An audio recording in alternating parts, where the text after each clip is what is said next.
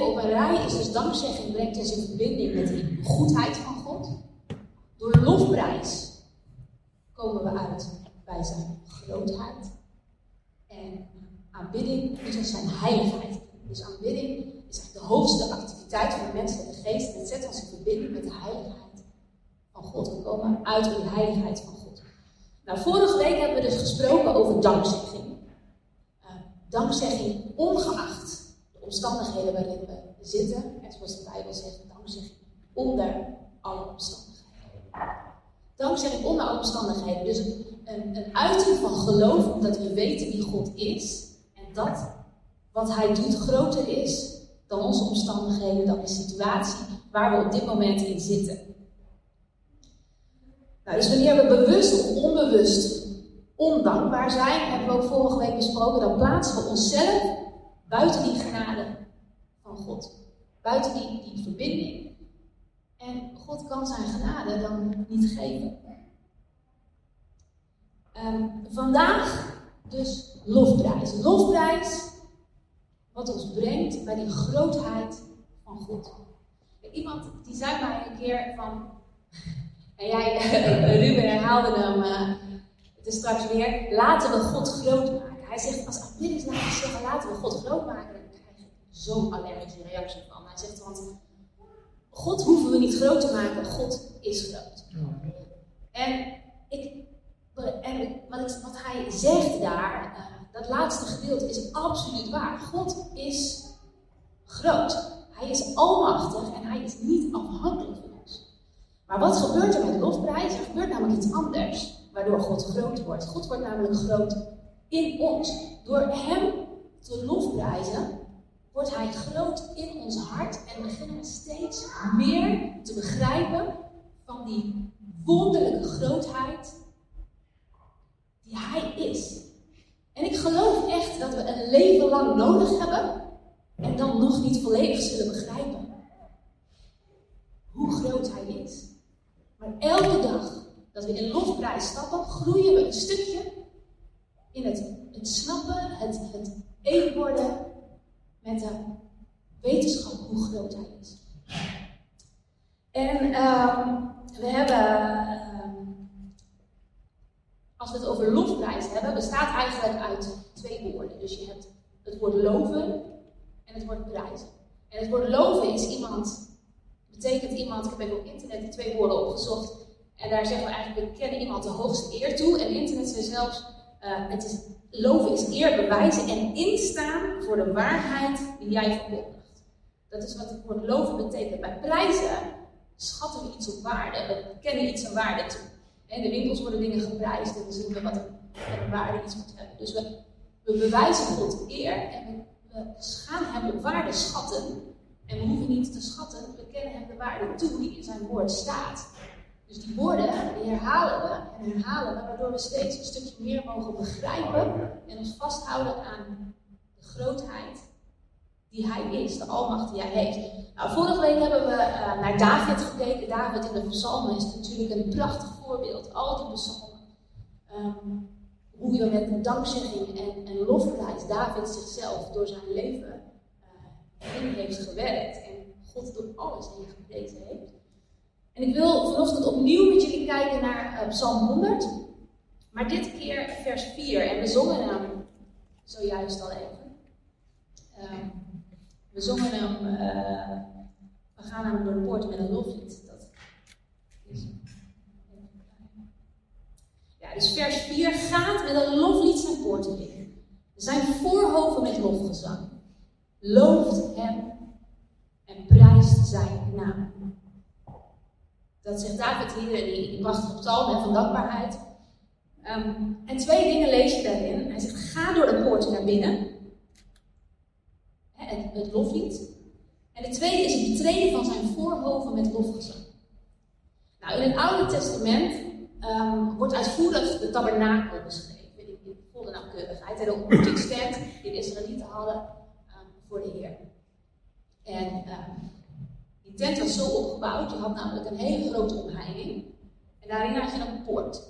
En in die poort kwam je naar binnen, het voorhof binnen. Dat was een plek waar mensen mochten komen. Waar mensen mochten komen in het voorhof van de Heer.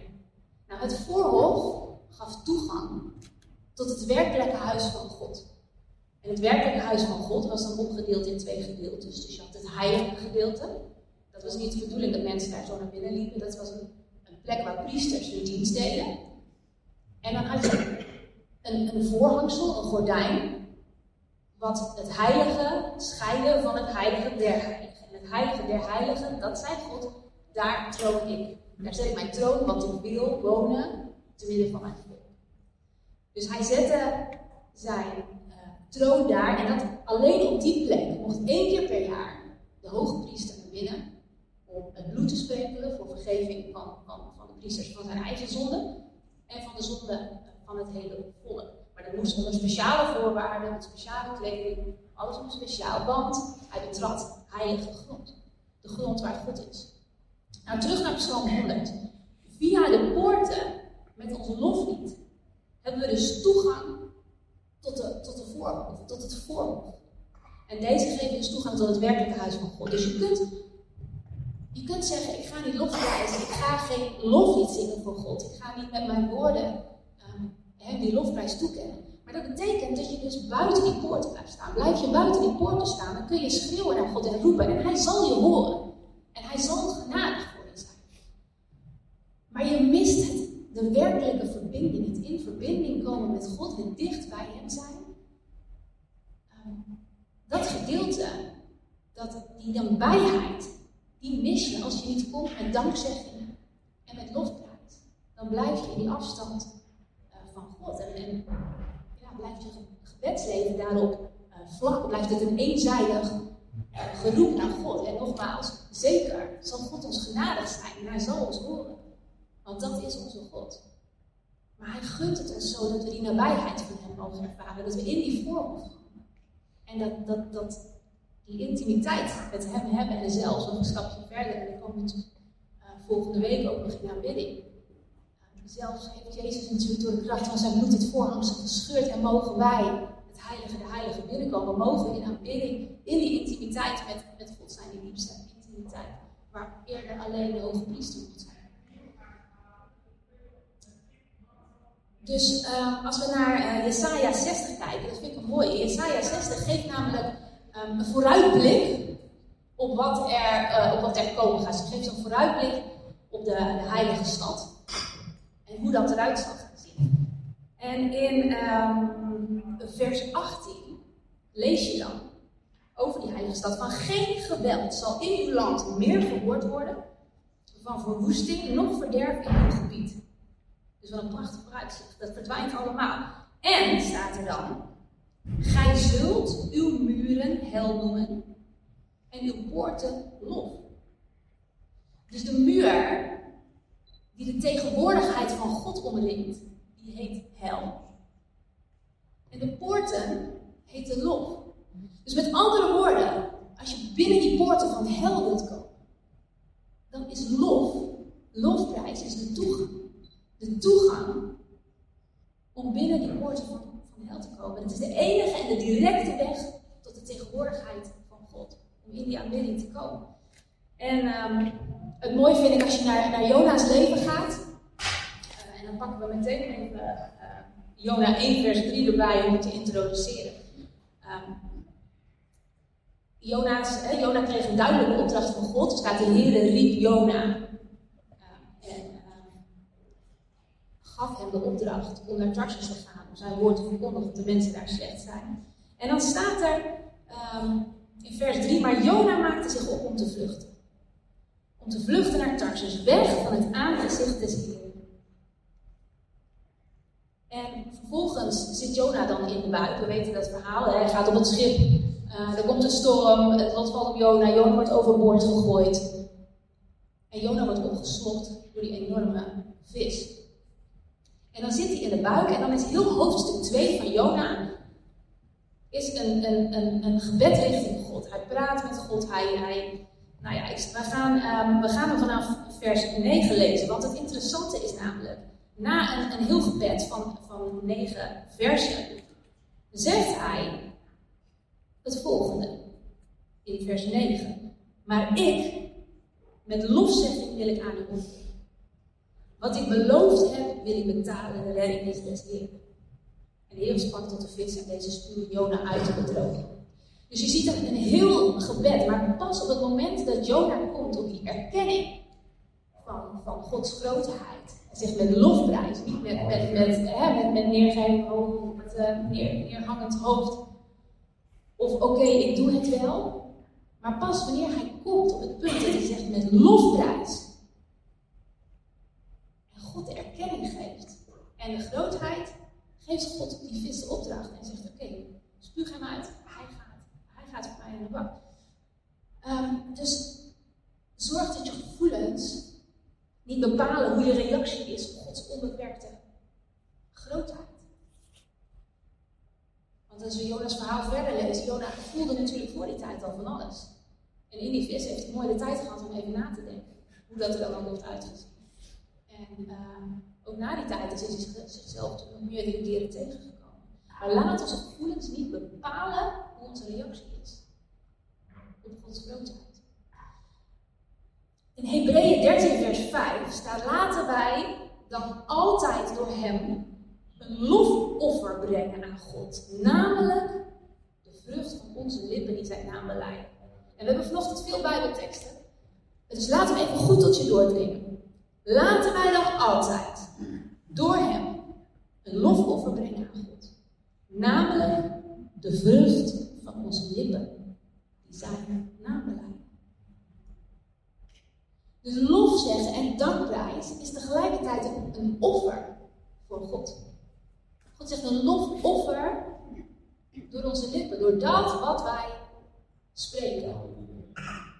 En als we helemaal teruggaan naar, naar Kain en Abel, dan weten we dat het al ver voor de, de, tabernakel, ver voor de, de tijd uh, dat het volk van Israël door Abraham, Isaac en Jacob was ontstaan, werd er al geofferd aan God. Dus um, die, die, die, die uh, vanaf Adam natuurlijk al. Maar als je kijkt naar, naar Kain en Abel, die allebei uh, dat, uh, dat, dat offer brachten, waarbij God zei: Ik neem het offer van hem aan en het offer van hem niet. Waarom?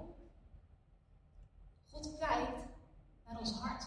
Het is scheidingslijn tussen religie en een, en een waarachtig verlangend hart die is van de buitenkant niet altijd te zien voor mensen. Maar God kijkt dwars om ons heen. Die weet wat er in het hart gaat. Die weet of we Hem vanuit ons hart het beste willen geven. Of we vanuit ons hart met een waarachtig en eerlijk en verlangend hart naar Hem toe komen. En Hem het beste geven wat we hebben. Dus het is voor God ook het meest aanvaardbaar als het ons het meeste kost. En dat is niet omdat God een God is die, die veel van ons wil hebben en die ons weinig gunt. Maar God wil zien hoe onze hartgesteldheid is. Ben jij bereid om eerst te geven in vertrouwen? Als je dingen nog niet ziet, als je dingen nog niet voelt, om vervolgens pas te ontvangen. Kijk, als alles om ons tegen lijkt te zitten, dan is het juist de tijd om God het meest te loven en te prijzen. En dat druist volledig in tegen alles wat we voelen. Als we een goede dag hebben, en als het meezit, en als we blij zijn, dan heffen we onze handen op en zeggen we, halleluja, u bent goed, Heer, groot bent u, eeuwig trouw. Want het zit mee, dan zijn we dus eigenlijk weer blij om die omstandigheden, voor de omstandigheden. Maar juist als alles tegen zit, als je diep aan de grond zit en je voelt je ellendig, juist dan om dat offer te geven wat het meeste kost. Om onze wil te buigen. Om ons hart op een verlangen te zetten naar God en met onze tong te beleiden. Jezus, u bent groot. Bent sterker dan de dood. U bent almachtig. U bent, wie is Hij? Met onze, met onze mond Hem groot maken. En weet je, je, zult zien, God gaat een doorbraak geven in je omstandigheden. Ik herinner me tijden Ehm, dat wij privé echt even heel pittig hadden. En dat er gebeurde van alles. En ik zag eerlijk geen uitweg. Ik dacht, hoe gaat dit ooit goed komen? En dan heb je zo'n nacht, en je kent hem allemaal wel, dat je, dat je gewoon er niet lekker van slaapt, dat het ingewikkeld is om te slapen. En, en ik word dan ochtends vroeg wakker om te bidden en voor Gods aangezicht te komen. Dat doe ik dus het liefst ruim een uur voordat iedereen wakker wordt, zodat ik gewoon die, die, stille tijd met God heb, zijn aangezicht zoeken bij hem. En dan word je wakker en je bent misselijk van de stress. Ken je dat? Dat je misselijk bent van de stress. Je verliest je functioneren. En ik dacht, oké, weet je wel, dan, dan, dan ga je met een doel naar beneden en ik plof op de bank en ik wilde eigenlijk de stortvloed met bagger over God uit, over Gods voeten neergooien. En dit en dat. En, en op het moment dat ik wilde beginnen, dacht ik, oh, stop. De eerste vijf minuten, en ik ga heel streng voor zeggen, ik ga gewoon mijn timer op vijf minuten zetten. De eerste vijf minuten ga ik in gebed, ga ik en is mijn gebed lofprijs. Ik ga vanuit het woord dat ik ken vertellen aan God hoe groot Hij is, hoe almachtig Hij is, hoe eeuwig trouw Hij is, hoe zijn goede tierenheid tot in eeuwigheid is. Dat Hij de Alpha en de Omega is, degene die van begin af aan het einde heeft verkondigd. En zo vijf minuten lang, in de eerste dertig seconden dacht ik, zijn vijf minuten al voorbij. Oh man, vier en een halve minuut, vier en een halve minuut. En naarmate de twee minuten vorderden en de tweeënhalve minuut en de drie minuten, ging het ineens vanzelf. De laatste twee minuten, die, die vlogen voorbij. En toen die vijf minuten voorbij waren, toen was ik eigenlijk nog niet klaar met lofprijzen. En kwam ik oprecht op het moment dat ik dacht, en wat wou ik ook alweer, wat was er ook alweer, dat... En mijn problemen waren nog niet weg. Maar de problemen in mij waren op dat punt voor Gods aangezicht zo klein geworden, omdat God zo groot werd, omdat God zoveel ruimte nam. Met zijn goedheid, zijn grootheid, zijn almacht, zijn trouw, dat, dat de omstandigheden, die nog steeds even vervelend waren, ineens in mijn hart en in mijn hoofd een stuk kleiner waren, een stuk behapbaar. En natuurlijk heb ik het nog bij Gods voeten neergelegd, maar op een enorm ander level ging mijn gebed door en kon ik danken en kon ik voelen en zien. En ik dacht, wacht eens even, God gaat die doorbraak geven. Want Hij is. God was groot geworden in mijn hart. Laat ik God groot maken voordat ik mijn ellende voor zijn voeten neerstort. Want waarom? Tuurlijk, God heeft ons gemaakt om ons te aanbidden. En daar kunnen we hele enge gevoelens bij krijgen. Maar dat is het niet, want God is een prachtige God. En Hij weet dat het goed voor ons is. We zijn namelijk zo gemaakt. Hij weet dat het goed voor ons is als Hij groter wordt, we weten dat we op Hem kunnen vertrouwen. Dat onze omstandigheden, onze problemen minder worden. En, ehm, en ik vind dan het Nieuwe Testament, daar staat het verhaal van Paulus en Silas. Dat vind ik zo'n prachtig voorbeeld hier op Lofprijs. Um, zij waren namelijk, uh, ze waren natuurlijk aan het evangeliseren en op een gegeven moment was daar een waarzegster in, in Filippi en Paulus heeft die boze geest uit haar gedreven. Maar zij was een, hele goede inkomstenbron voor de mensen die, die haar eigenaar waren, zeg maar. Was natuurlijk een prachtige inkomstenbron.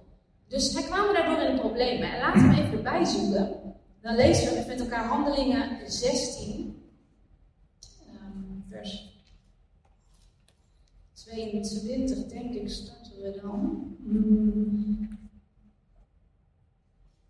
Laten we bij vers 22 starten. Ehm, ook de menigte, hè? dus zij, ze hebben, dat, ze hebben die, die waarzeggers uitgedreven en ze lopen en dan staat er ook de menigte scholden tegen hen samen. En de hoofdlieden scheurden hun kleren, ehm, dus zij, zij zijn gevangen genomen. Oh, ik heb voor mijn verjaardag een Bijbel gevraagd. Deze, deze is heerlijk om op de bank te lezen, maar als het dus zo leest, dan ik, wat staat er nou? En ik geloof echt dat ik zo'n bril nodig heb. Maar iets dichterbij kan verplaatsen. Dus ik leun even naar voren. Dus zij zijn uh, gevangen genomen. Um, omdat zij dus vonden, uh, nou ja, ze klagen ze aan, ze brengen de stad in weg door. Bla bla bla, vers 22. Ook de menigte stonden tegen hen samen. En de hoofdlieden scheurden hun kleren van het lijf van Paulus en Silas. En lieten hen met de roede gezelen. En na hun vele slagen gegeven te hebben, wierpen zij hen in de gevangenis met bevel aan de bewaarder hen zorgvuldig te bewaken. Daar deze zulk een bevel ontvangen had, zette hij hen in de binnenste kerker en sloot hun voeten zorgvuldig in het blok. Heel even tot hier. Dus met, met de roede geslagen. We, we kennen dat verhaal van Jezus, dus die zweepslagen, de striemen. Dat is echt, dat klinkt even van nou, we geven hem een paar tikjes. Maar het is echt gruwelijk. Je hebt gewoon echt de wonden heb je op je rug staan van die, van die zweepslagen. Dus um, losge, wonden je kleren, de kleren aan en vervolgens in de binnenste kerker met een blok om je voeten. Um, maar, daar komt hij. Omstreeks middernacht, dat is het donkerste, donkerste uur in Nederland, hè, want het is ongeveer van 7 tot 7, uh, eh, is, het, is het donker. 6 tot 6, midden, middernacht uh, is het donkerste uur. Daar, toen baden Paulus en Silas en zongen Gods lof. En de gevangenen luisterden naar hen. Doch plotseling kwam er een zware aardbeving, zodat de grondvesten der gevangenis schudden. En terstond gingen alle deuren open en de boeien van alle raakten los. Maar dan kun je je voorstellen, we lezen dat als een prachtig verhaal. En het is super mooi, wauw, en de boeien gingen los. Ja, dat kan ik me voorstellen, ga ik ook wel los zingen. Maar toen zij gingen los zingen, toen zij Gods grootheid uit gingen spreken, uit gingen zingen, toen zaten zij in het donkerste uur van de nacht, in de meest diepe penarie die je kunt voorstellen. Want ze waren met wonden van het slagen. Ze zaten in de binnenste kerk, zelfs met een blok om hun voeten. Ze konden niet eens even fatsoenlijk lekker gaan zitten. Dat je denkt, nou dan ga ik in ieder geval maar even tegen het muurtje zitten, want uh, ik zit hier nog wel even. Nee, met een blok om je voeten, dus je kunt geen kant op. En wat hadden ze ook alweer gedaan? Ze hadden gediend in Gods koninkrijk. Ze hadden een boze geest uitgedreven. En toch kwamen zij niet met z'n tweeën. Zie je nog wel, het was jouw schuld en jij zei dat ik hier moet. En als jij niet die geest had uitgedreven en als jij niet. Dat was niet wat ze deden op het donkerste uur van de nacht. Ze zeiden: Kom, ga Gods naam groot maken. Want Hij is het. Hij is de Almachtige God. Hij is de schepper van hemel en aarde. Hij is het waarvoor we hier in de verdrukking mogen zitten. Snap je? En wat gebeurt er? En hier natuurlijk super zichtbaar, bijna op hetzelfde moment. En bij ons niet altijd zichtbaar op hetzelfde moment, maar net wat ik zeg, zelfs als de omstandigheden nog niet veranderen, wordt het in ons hart anders. Maar zij wisten niet dat God de deuren open zou gooien. Zij wisten niet dat God de boeien los zou laten. Zij wisten alleen dat God altijd te vertrouwen is. Eeuwig trouw is. Nooit loslaat het werk wat zijn hand begonnen is. En vanuit dat vertrouwen, we walk by faith en not by sight. We wandelen door geloof niet door aanschouwen. Door dat vertrouwen begonnen zij God groot te maken. Begonnen zij hem te prijzen en te loven en te zingen. Psalmen te zingen. En vanuit dat vertrouwen liet God de aarde beven en schudde alles los. En dat is wie onze God is. Dat is wat God doet. Er is dankzegging en lofprijs is een enorm krachtig middel en het is tegelijkertijd een offer voor God. En het is niet altijd makkelijk om die stap te zetten. En de momenten dat lofprijs het hardst nodig zijn, ook de momenten dat we er het minst voor voelen. Maar als we hier elke dag een leefstijl van maken, een gewoonte, dan is het makkelijker om ons op het moment dat we diepst in die put zitten, onszelf in die lofprijs te trainen, om het te spreken, onszelf aan te spreken. Weet het woord van God vertelt je namelijk wat, wat je moet doen. En zelfs op die momenten dat het tegen al je gevoelens ingaat, het staat hier gewoon. Alleen we hebben er niet altijd zin in en dat is ons probleem. We hebben er niet altijd zin in, want we hebben vaak wel genoeg aan onszelf. Aan onze eigen, onze eigen ellende, onze eigen omstandigheden, onze eigen moeilijkheden. En soms zelfs onze eigen feestjes. Maar als God die eerste plek krijgt, dan gaan de dingen veranderen. Weet je, onze gevoelens zijn niet leidend en dat moeten we leren. En ze zijn soms wel, dus ze kunnen leidend worden met een lange ei. Maar als we zorgen dat ze niet leidend met een korte ei zijn, dan verdwijnt ook dat onze gevoelens leidend zijn met die lange ei. Want iemand die vaart op twijfels en emoties, die, die, die lijkt als een, als, een, als een golf op de zee. Die door de wind wordt voorgestuurd en heen en weer geslagen. We moeten zorgen dat we onze voet op de rots zetten, op dat fundament. Want in Hem zijn we sterk. En er zijn, uh, dit vind ik een mooie quote. Er zijn namelijk redenen waarom we niet lofprijzen. Maar er zijn geen excuses om niet te lofprijzen. Snap je? Ik moest erover nadenken, maar ik vind het krachtig. Er zijn redenen waarom we niet lofprijzen. Maar er zijn geen excuses waarom we niet lofprijzen. En lofprijs is altijd helpend voor ons om ons terug bij de grootheid van God te brengen. Om door dankzegging in die verbinding, in die grootheid, naar die heiligheid van God te komen. Psalm 150, vers 6 benadrukt het nog even. Als je je afvraagt, maar wie moet dan de Heer loven? Alles. Wat adem is, loven de Heer. Dus als je ook maar enigszins twijfelt en denkt, is dit nou het moment om de Heer te loven? Dan lees je Psalm 150, vers 6, denk je, adem ik nog? Oké, ik adem. Alles wat adem, loof de Heer. Halleluja. Zolang we ademen, loven en prijzen we de Heer en Hij helpt ons overal. Hij is eeuwig trouw. Hij doet het. En niet altijd op onze manier, of eigenlijk altijd niet op onze manier. Maar op een manier die veel hoger is, veel beter. Want zijn weeg en gedachten gaan ver boven die van ons. Hij is bij machten veel meer te kunnen doen dan wij ooit zouden kunnen bidden of beseffen. Dus voordat je biddend aan Gods voeten met oplossingen komt, kun je beter gaan lofprijzen. Want wanneer je de grootheid van Hem ziet, dan geef je het terug aan Hem en zal Hij doen veel meer dan je ooit kan bidden of beseffen. Veel meer. We gaan richting een afronding. Nou, hoe werkt lofprijzing precies? We hebben het natuurlijk al gedaan. We zijn hier begonnen met zingen, maar het is meer dan zingen. Het is de woorden overigens. Maar zo prachtig. We hebben hier gewoon staan lofprijzen met elkaar. Want dat is wat we moeten doen. Gewoon God vertellen. Je richt je op het karakter van God. Wie is God? Wie is God? En de Bijbel vertelt het ons. Weet je, Hij is eeuwig. Hij is onveranderlijk. Hij is alomtegenwoordig. Zijn genade, zo groot. Zijn goede tierenheid is tot in eeuwigheid. Hij is de eerste, hij is de laatste, de alfa, de omega, het begin en het einde. Hij is zelfs degene die van het begin af aan het einde heeft verkondigd. Hij is degene die niet loslaat het werk wat zijn hand begonnen is. Hij is de Heer, onze herder.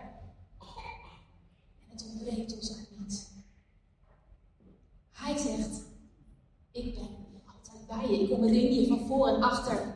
Ik leg mijn hand op je. Ik heb zelfs de haren op je hoofd geteld. Wees niet bang, zie niet angstig rond. Ik help je, ik sterk je, ook ondersteun ik je met mijn heilrijke rechterhand. Dat is wie onze God is. En zo kan je doorgaan en doorgaan, want de Bijbel staat vol met wie Hij is. Maar als we ons daar niet op focussen, dan missen we het.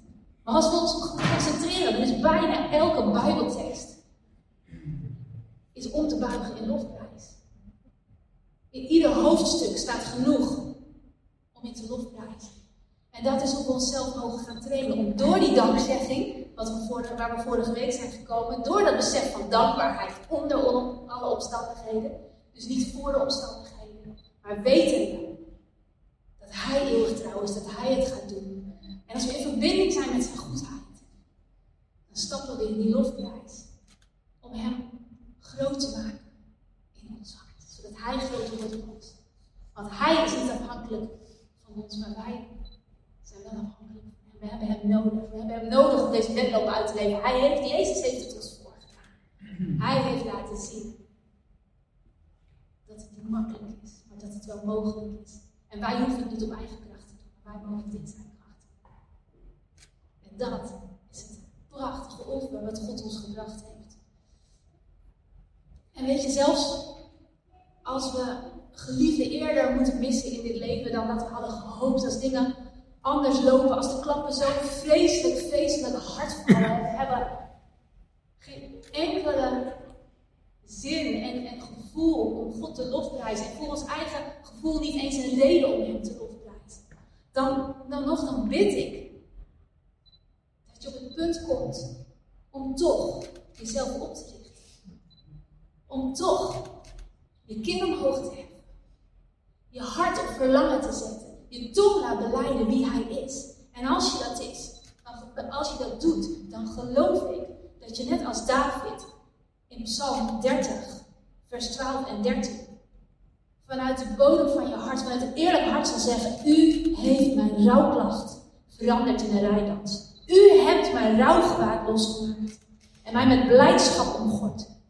En daarom zal mijn eer voor u psalmen zingen en niet zwijgen. Heer mijn God, voor eeuwig zal ik u loven. Want dit is wat God doet. Want het leven houdt hier niet op. En ja, het doet pijn als we mensen eerder mogen verliezen. En we weten niet waarom dingen gebeuren. Maar we weten wel dat God groter is dan de dood. Dat Jezus de sleutels van het dodenrijk in zijn handen heeft. Nadat hij de dood heeft overwonnen. Dat hij de toegang heeft. Dat hij onze rouwklacht verandert in een rijdans. En dat hij ons rouwgewaad losmaakt en ons met blijdschap opgooit. Want dat is wat God wil. Dat we met vreugde hem dienen, met blijdschap leven. Niet dat we een ellendig leven hebben en dat we na een ellendig leven in het eeuwige leven komen omdat we Jezus hadden aangenomen. Dat is niet Gods wil voor ons leven. Hij is gekomen om leven en overvloed te geven. Leven en overvloed. Om met blijdschap de Heer te dienen, om vreugde in ons hart te hebben. En Hij wijst ons de weg. Hij zegt: hier zijn drie essentiële sleutels. Dankzij, lofprijs en aanbidding. Kom in mijn nabijheid. Ja, als je buiten die poort blijft staan, dan hoor ik je roepen. En ik zal je genadig zijn. Want ik heb jou gered en ik heb je bevrijd. Maar kom in mijn nabijheid. Kom in dat voorhoofd. En via het voorhoofd. Kom in het heilige. En ik zal ik zal je bemoedigen, ik zal je sterken. Ik zal, zegt hij, een weg banen door de woestijn, een rivier door de wildernis. Hij is zelfs bij macht om straks de woestijn te laten bloeien als een roos. Hij heeft hemel en aarde gemaakt. Hij heeft hemel en aarde gemaakt. En uh, weet je, in onze, in onze lofprijs, en houden we zo mee op in onze lofprijs zit kracht. En dat laat Jezus zelf zien. Um, want als je leest in Matthäus 21, vers 15 en 16. Daar heeft uh, Jezus zojuist iemand genezen. En toen de overpriesters en schriftgeleerden de wonderwerken zagen die hij deed. En let op, en de kinderen die in de tempel riepen, zeggen: Hosanna, de zoon van David. Namen zij, de overpriesters en de schriftgeleerden, um, hen dat kwalijk. En ze zeiden tot hem: Hoort gij wat deze zeggen? En Jezus zei tot hen: Ja, hebt gij nooit gelezen? uit de mond van kleine kinderen en zuigelingen hebt gij lofbereid. En hij citeert daarmee Psalm 8, vers 3. En Psalm 8, vers 3 staat: Uit de mond van kinderen en zuigelingen hebt gij sterkte gegrondvest. Uw tegenstanders ten spijt, uw vijand en wraak gierige te doen verstoppen. De sterkte gegrondvest. Dat woord ruilt Jezus in voor lof. kinderen. Wauw, hoe krachtig vanuit de mond van kinderen en baby's. En als wij dat voorbeeld mogen volgen, vrijmoedig die kinderen, hij zegt Hosanna, de zoon van David. Sterkte, gegrondvest heeft God door de weg van lofprijs. Lofprijs en. Dus laten we met elkaar de kracht en de sterkte van lofprijs niet onderschatten. Kies ervoor om elke dag en zeker op de momenten dat alles tegen zit. En het voelt of de grond onder je vandaan. Dan de eer te geven. De eer te geven via onze mond. Wring het uit je mond. En je gaat het leven. Halleluja. Laten we afsluiten met de Bijbeltekst Hebreeën 10, vers 23. In het Engels staat er: He who is faithful will also do it. Hij die het beloofd heeft, is getrouw. En daar mag je aan vasthouden. Hij heeft het beloofd. Hij heeft het beloofd. Hij zal het doen. Maar wij moeten kiezen. Wij mogen onze wil richten op God. En onze tong laten bereiden dat Jezus is hier. In voorspoed en in tegenspoed, net als een huwelijk. Laten we samen nog afsluiten met een uh, prachtig lied zo. Ik eerst met jullie bidden. Vader, Vader in de hemel, dank u wel. Dank u wel dat we hier met elkaar op deze zondagochtend voor uw aangezicht. Wat een eer, Heer. Wie is de mens, zo klein als dat we zijn? Zo nietig en klein als dat we zijn. En toch heeft u ons bijna als God gemaakt op aarde.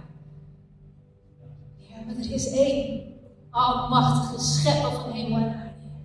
En dat u komt alle lof, eer en glorie toe. Heer, help ons en sterk ons om elke dag te kiezen. Op vaste momenten, totdat het een, leefstijl van ons geworden is. Om u groot te maken met de mond die u ons gegeven heeft. Want onze tong, zegt u in de Bijbel, is het sterkste, het krachtigste onderdeel van ons lichaam.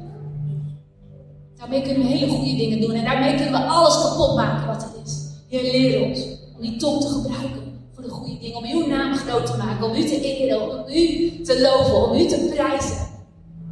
Om in naar binnen te komen. Dank u wel, Almachtige God.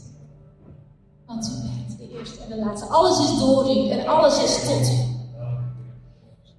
Jezus, u bent de levende God. U bent geen religie.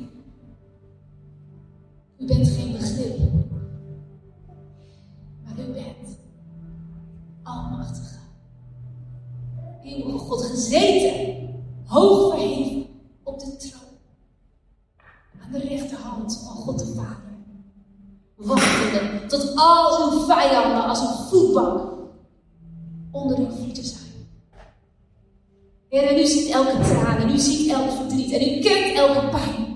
Heer, u bent bespuwd, u bent vernederd, u bent neergetrapt. U bent tot vloek geworden. Om ons alles te geven. Ja, toen u verhoogd werd, heeft u daarmee de weg voor ons vrijgemaakt. Om samen met u verhoogd te worden en alles te ontvangen, Heer.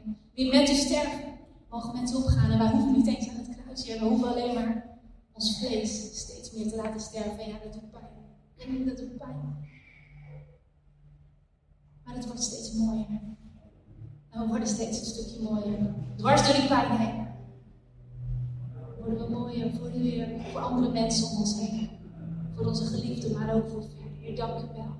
Dat u een God bent zoals vrucht uitdraagt. Dank u wel dat een leven met u nooit saai is.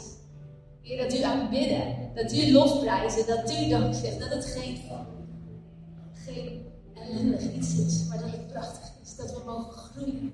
Groeien, gekneed worden, Heer. En steeds een stukje dichter bij u. Steeds een stukje meer mogen zien van wie u daadwerkelijk bent.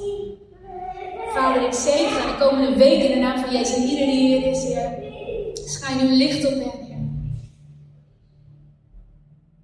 Dank u wel dat u waakt en beschermt onder Jezus bloed. Gesteld, Heer. Een nieuwe week met kracht.